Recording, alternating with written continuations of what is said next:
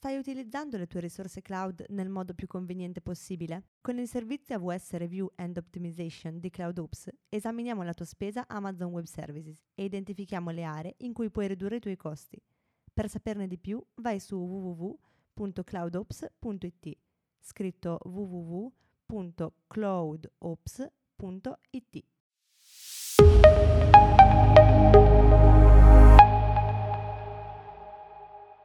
Cosa significa adottare un modello di fatturazione a consumo? Quali sono i vantaggi economici del cloud? E quali cambiamenti culturali e aziendali più utili per il successo di questo modello? Alex Pagnoni ne ha parlato in questo episodio di AWS Podcast, in cui è stato ospitato da Alex Casalboni, Principal Developer Advocate di AWS. Buon ascolto!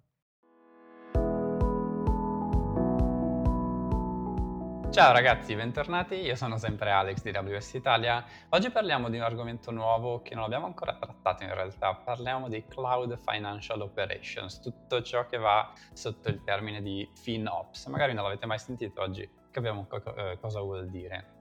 Abbiamo con noi Alex Pagnoni, che è il fondatore di CTO Mastermind e il CEO di InnoTeam, quindi poi ci racconti un po' cos'è. Ciao Alex, come stai? Ciao Alex, è un piacere essere qui con te, tutto benissimo, tu? Grande, sì, anch'io tutto bene. È un periodo bello pieno, eh, però nemmeno tu puoi scampare alla domanda di rito, quindi ti devo assolutamente chiedere eh, da quanto tempo eh, usi AWS, qual è uno dei primi servizi che hai utilizzato, magari per passione personale o eh, anche in azienda. Assolutamente, allora sicuramente da più di 12 anni. Eh, la data esatta non me la ricordo, però ho scoperto qual è stata la mia prima fattura di AWS ed era del 2009. Di sicuramente lo usavo anche da prima, però ho quel documentino che sono riuscito a tirare fuori che certifica che l'ho usato da un po'. Dopodiché ho anche poi iniziato a usarlo anche con i clienti, quindi parliamo del 2013. E mi sono subito innamorato della piattaforma, le possibilità, quello che si poteva fare, quindi eh, nello stesso anno ho anche fatto diventare la mia azienda partner di AWS che a suo tempo aveva ancora la struttura americana, quella italiana ancora non esisteva, quindi ho visto proprio un po' nei primi anni come, come funzionava la cosa. E il primissimo servizio che ho iniziato, a usare è stato quello di S3, eh, come tanti altri, che chiaramente è stato il servizio con il quale molti hanno conosciuto AWS, e così è stato anche per me assolutamente. Ottimo. Alex, prima di venire al tema di oggi, ti volevo chiedere anche un po' se ci racconti insomma, di cosa ti occupi e per chi non conoscesse il CTO Mastermind, se puoi raccontarci di cosa si tratta in due parole.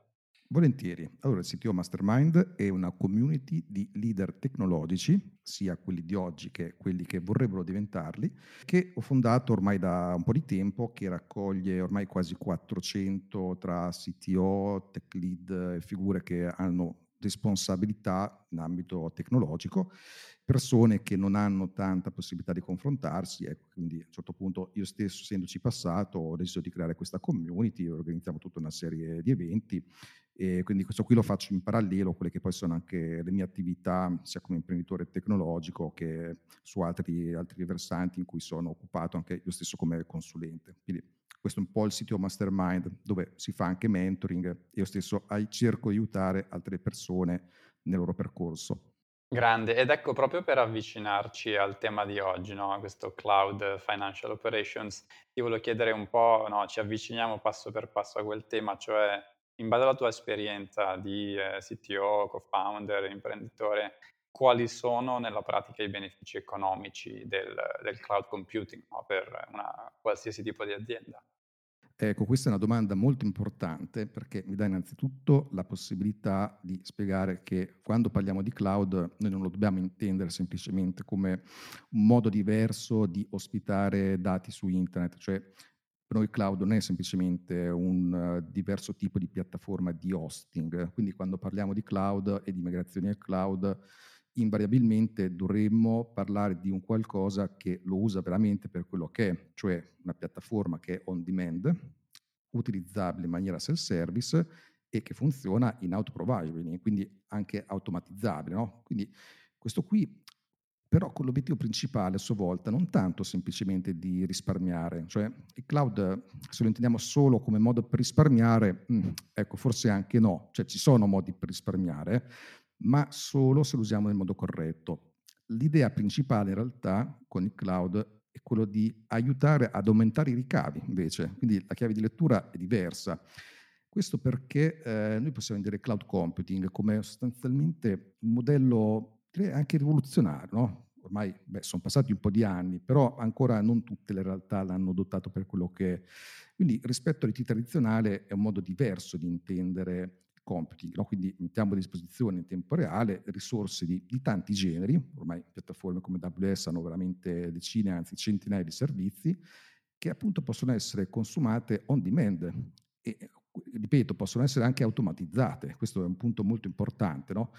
E questo poi eventualmente semmai porta a dei forti risparmi di gestione, ma a sua volta questa possibilità di utilizzare risorse a consumo quando noi vogliamo, staccarle quando non servono più, eccetera, eccetera, ci mette a disposizione anche nuovi modelli di business che prima addirittura potevano anche non essere possibili o al limite lo si poteva fare un certo tipo di azienda, ma solo tramite so, investimenti ingenti, costi di esercizio altissimi. Immaginiamoci no, anni fa cosa voleva dire creare una rivista online, no? essere un digital media.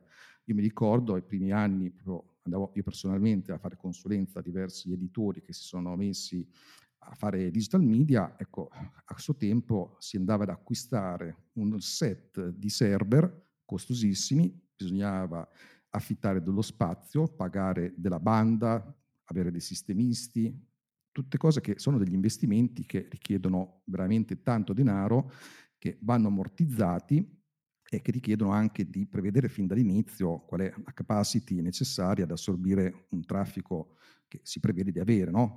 E quindi questo qui portava a degli investimenti enormi. Oggi chiunque in un attimo può diventare un digital media, riprendendo quel settore lì specifico, ma vale per tutti gli altri settori, e avere nell'arco di pochi minuti, per assurdo, un'infrastruttura completa, funzionante, autoscalabile, che assorbe il traffico e che paghi per quello che è il suo utilizzo.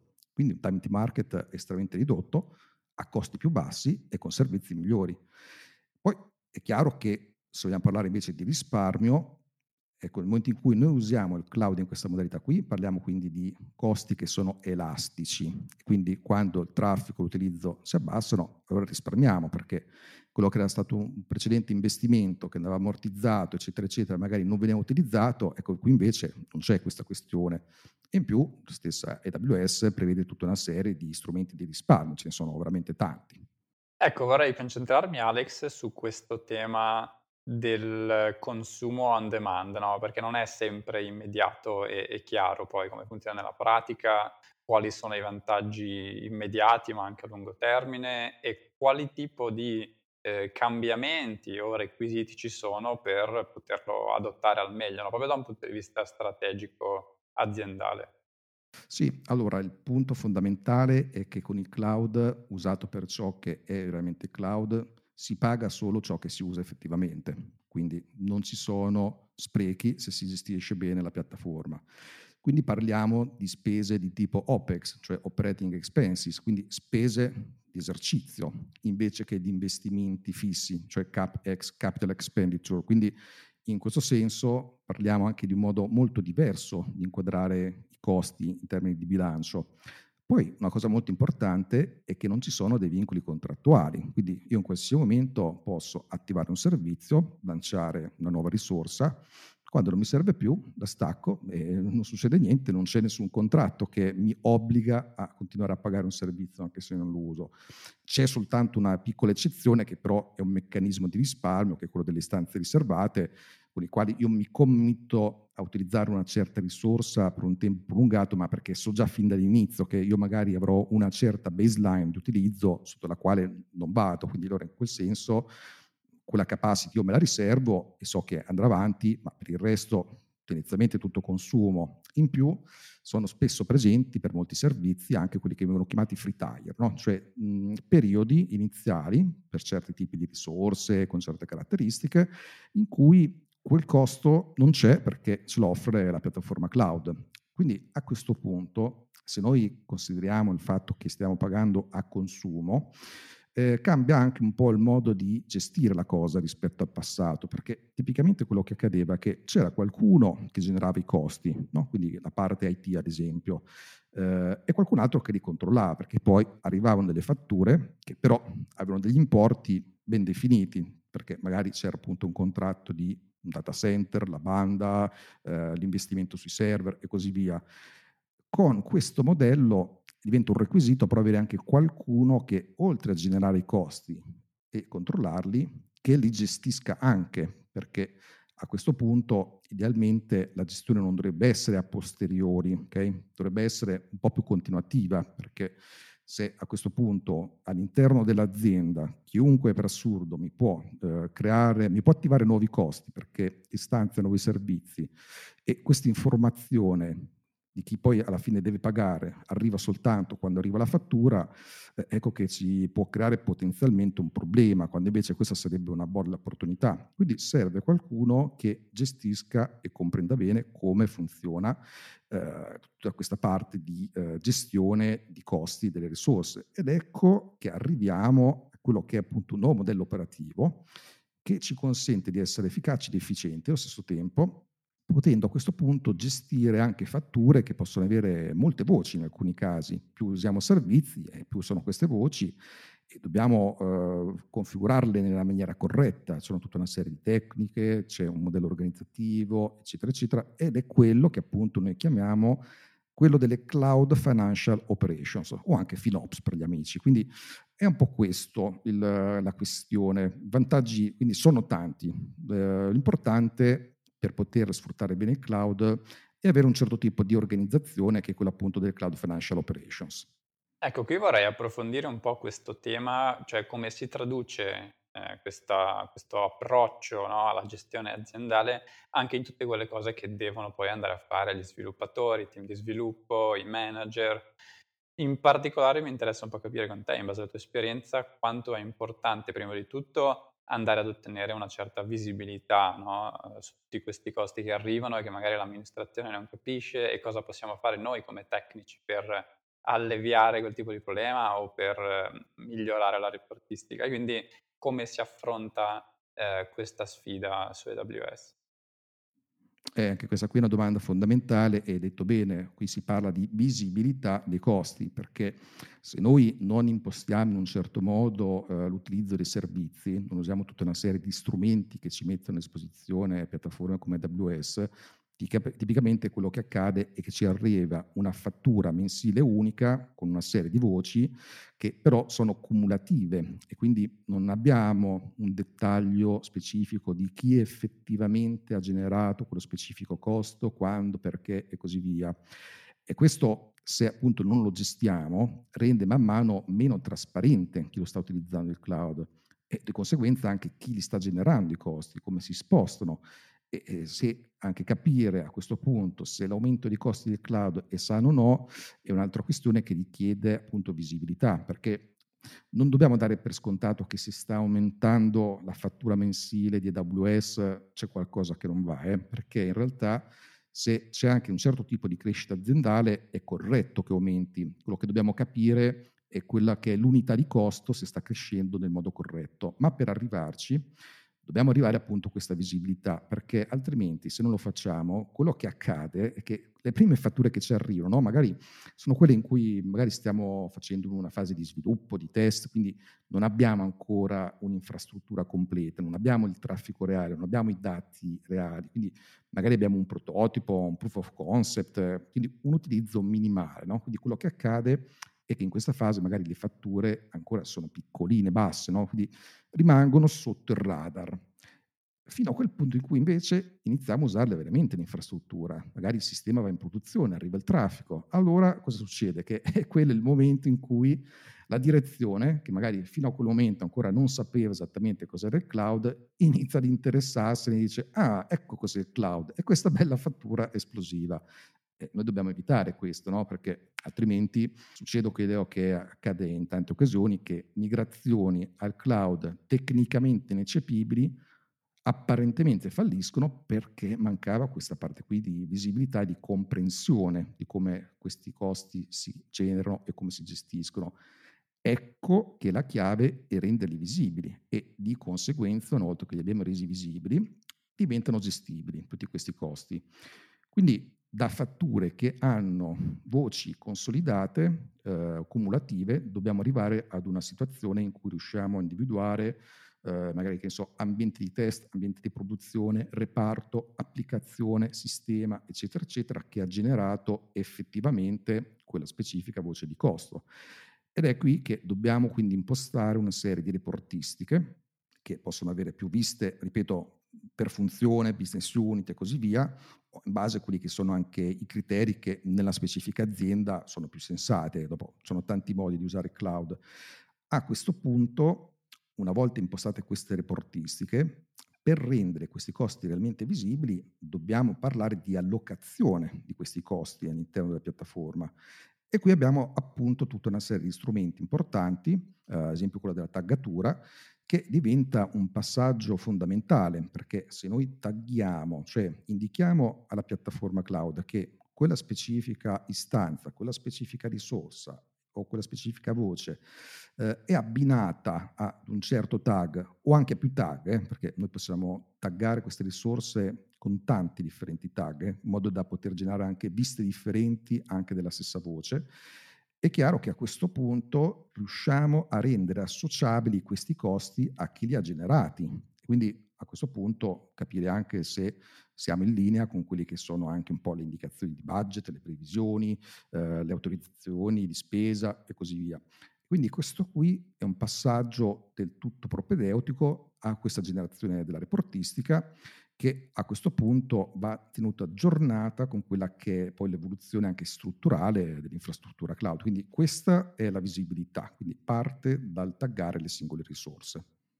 Assolutamente, Alex. Spesso quando parlo con team di sviluppo sviluppatori singoli mi dicono che tanto i tag no, non servono a niente. C'è qualche funzionalità che usa i tag in maniera avanzata per basarsi sui permessi, ma poi alla fine della fiera spesso i tag hanno appunto questa funzionalità per dare visibilità a chi gestisce la spesa, a chi riceve la fattura, di capire cosa, perché, come o se magari si può fare cost optimization sull'ambiente di test piuttosto che sugli ambienti di sviluppo.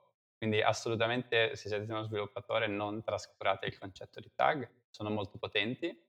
E poi Alex volevo un po' approfondire questo secondo concetto che hai accennato all'inizio, quindi sì che comunque si può anche fare il risparmio no? eh, sul cloud, quindi abbiamo parlato un po' di benefici no? in termini di time to market, in termini di gestione o di addirittura aumento eh, del revenue. Ti volevo chiedere se, se ci sono e quali sono eh, i meccanismi anche per andare a ottimizzare eh, le architetture nel cloud in un'ottica di efficienza, in un'ottica di risparmio a livello economico. Sì, assolutamente. Questo qui è un altro punto estremamente importante per far sì che noi il cloud lo usiamo di nuovo per quello che realmente ci mette a disposizione. Perché, eh, ripeto, con il cloud possiamo avere successo e possiamo anche risparmiare, possiamo tenere sotto controllo le spese unitarie, eccetera, eccetera ma questo solo se noi abbiamo la possibilità e la volontà di strutturare e in molti casi soprattutto ristrutturare le applicazioni, quindi quando parliamo di legacy, in modo da sfruttare queste tecnologie, no? quindi anche il modo in cui noi possiamo, eh, invece di avere un monolite che ci richiede sempre le stesse identiche risorse, indipendentemente dall'utilizzo, e lì in quel caso quello che facciamo è semplicemente un uh, rehosting, no? eh, spostiamo una monolite da una piattaforma interna al cloud, non, non, abbiamo sfruttato nulla. No? Quindi ecco che qui arriviamo proprio al punto di dover fare a un certo punto un refactoring architetturale, se abbiamo un'applicazione, oppure impostare in maniera nativa l'applicazione, quindi con le tecniche moderne, quindi a seconda dei casi può essere, so, nei casi più complessi, un'architettura a microservizi, oppure utilizzare sistemi con functions as a service, quindi anche alcune questioni di serverless, ce ne sono tante di queste modalità. L'importante è eh, arrivare a questa ottica quindi di cloud native e questo è il punto fondamentale della questione, perché poi dopo gli altri diventano strumenti di gestione, ce ne sono tanti, come governare i costi, ma se noi azzecchiamo questa parte qui, allora veramente noi riusciamo ad avere l'elasticità e eh, possiamo a quel punto davvero ottimizzarle le architetture, proprio in un'ottica quindi di risparmio ed efficienza, perché a quel punto maggiormente sappiamo che l'utilizzo delle risorse è ancora più legato al loro effettivo utilizzo e non al fatto che c'è un monolite che rimane sempre lì, che occupa sempre le stesse risorse, che magari è difficile da scalare e così via. Quindi eh, è importante adottare questa mentalità qui. Quindi, di nuovo, nel momento in cui noi abbiamo questo, certamente risparmiamo, ma soprattutto ci prepariamo potenzialmente anche ad avere maggiori ricavi, perché se noi strutturiamo le nostre applicazioni in questa modalità, o le ristrutturiamo quelle già esistenti, eh, riusciamo ad agganciare molto di più appunto quel concetto di elasticità per la quale i costi a quel punto cresceranno soltanto in funzione di maggior utilizzo e quindi maggiori ricavi. E questa è la questione fondamentale, cioè consideriamo che noi sostanzialmente abbiamo almeno sette modi diversi di migrare le applicazioni sul cloud, se sono già esistenti. Si va dal appunto semplicemente classico lift and shift, che però quello deve essere soltanto un primo passo per adottarlo il cloud, ma con la futura promessa poi di, di fare una ristrutturazione, no? almeno fare un replatform, quindi iniziare a usare qualche strumento del cloud, tipicamente il database una delle prime cose che vengono in mente, per poi arrivare man mano a questo concetto di refactoring che è quello che porta alla visione completa e l'ottimizzazione. Senti un po' Alex, se volessimo dare una definizione un po' più formale, no, abbiamo, l'abbiamo un po' sfiorata prima, abbiamo introdotto il concetto di Cloud Financial Operations, FinOps per gli amici, se volessimo dare una definizione un po' più ufficiale, un po' più pratica, come, come lo definiresti? Allora, qui ci ricolleghiamo fondamentalmente al punto che si diceva prima, che tradizionalmente c'è qualcuno che genera dei costi e qualcuno che li controlla ma con il cloud ci deve essere anche qualcuno che li gestisca questi costi. Quindi questo qui è il punto importante delle cloud financial operations, qualcuno che le gestisca in maniera continuativa. Perché? Perché ogni nostra scelta tecnica, implementazione, uso di risorse, inevitabilmente porta una qualche riga di costi in quello che è la, la fatturazione periodica e questa cosa qui deve essere una delle competenze di chi si occupa anche a livello tecnico a questo punto di gestire l'infrastruttura, perché eh, se i nostri engineer non sanno che attivare una certa istanza facendo un certo tipo di costo è un problema. Okay? Allo stesso modo, lato amministrativo, siccome parliamo a questo punto quindi di qualcosa che si paga a consumo, è ovvio che noi non possiamo gestire il cloud a botte di RDA, no? quindi richieste di acquisto come si fa tipicamente con i fornitori. È una cosa che va portata anche ad altre parti, alla parte finanziaria, alla parte amministrativa, vari, alle varie funzioni aziendali. Sono tante cose no? che a questo punto portano a far sì che, ad esempio, faccio un esempio concreto, eh, anche il costo a un certo punto può diventare un incidente per chi gestisce un'infrastruttura, perché magari superiamo una certa soglia che allora attiva un alert che va nei sistemi di monitoraggio. No? Quindi è chiaro che questa cosa è continuativa, ecco perché operations, quindi non è una cosa una tantum.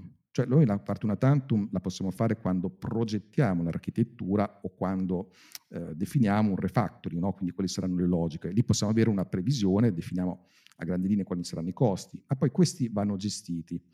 E noi con eh, FinOps cosa facciamo? Rendiamo accountable, quindi responsabilizziamo delle funzioni, rendiamo accountable il modello di spesa che altrimenti sarebbe variabile del cloud e consentiamo a tutti i team che sono coinvolti di definire quelli che possono essere compromessi, le decisioni, considerando quindi fattori come ad esempio la velocità, i costi la qualità.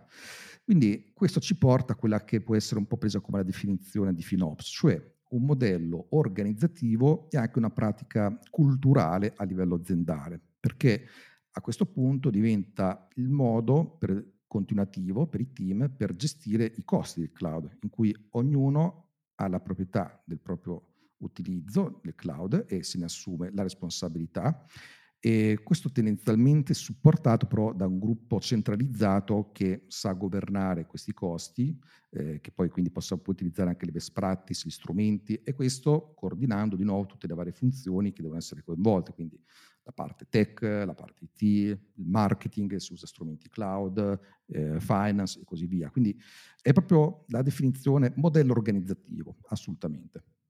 ottimo, grazie mille Alex. Ehm, Nella tua esperienza poi su AWS, quali sono gli strumenti eh, principali a disposizione per andare a fare questa gestione, per andare a governare meglio eh, questi costi? Prima abbiamo citato il tagging, c'è qualche altro strumento che ha senso usare nel quotidiano? Allora, per fortuna ne abbiamo tanti di questi strumenti che intervengono anche in base alla fase. Eh, semplicemente anche quello che è il simple calculator classico, quando stiamo progettando l'architettura, quello già è il modo iniziale per definire i costi, per poi avere successivamente tutta una serie di strumenti che ci portano a meccanismi di risparmio, reportistiche, modalità di organizzare le risorse che rendono visibili i costi, fare budgeting, reporting, analisi. E quindi arriviamo a veramente tanti strumenti come, cito un po' in ordine sparso, le stanze riservate o anche i saving plans che sono stati introdotti successivamente, che sono un meccanismo di risparmio, oppure il tagging di cui abbiamo già parlato, fondamentale, ma anche abbinato questo qui ai cosiddetti linked accounts, cioè noi possiamo avere e dovremmo avere in alcuni casi vari account AWS e possiamo creare delle organization che vanno a collegare questi account. Così possiamo anche eh, a un certo punto avere una fatturazione consolidata, invece di avere tante fatture sparse per ogni account, che poi con i meccanismi di tag di nuovo possiamo andare a vedere in maniera analitica. Poi possiamo impostare, un po' anche come dicevo prima, degli allarmi che si attivano quando superiamo una certa soglia di costo. No? E quindi qui abbiamo appunto i building alerts, abbiamo strumenti come l'AWS Cost Anomaly Detection, abbiamo altri strumenti come quello del budget AWS. Poi ci sono tutta una serie di accorgimenti anche, no? del tipo che siccome un punto fondamentale è che se usiamo il cloud veramente, allora probabilmente abbiamo anche dei meccanismi di autoscaling, dovremmo impostare dei limiti in questo autoscaling, cioè non lasciarli all'infinito. Chiaramente questi qui poi magari vengono rivisti in funzione di quella che è un po' la crescita periodica, però già il fatto di avere un limite all'autoscaling ci evita di avere eh, sorprese inaspettate. No? Quindi qui abbiamo il meccanismo, ad esempio, delle C2 autoscaling, anche con le istanze CS, eccetera, eccetera. Poi abbiamo anche altri accorgimenti, sempre come ad esempio quello di far sì che eh, quelle che sono istanze di sviluppo, test e altre istanze che non devono essere attive H24 eh, si spengano da sole e si riaccendono quando serve. Quindi parliamo di downtown automatico e anche qui c'è un altro strumento, quello di AWS l'Instant Scheduler.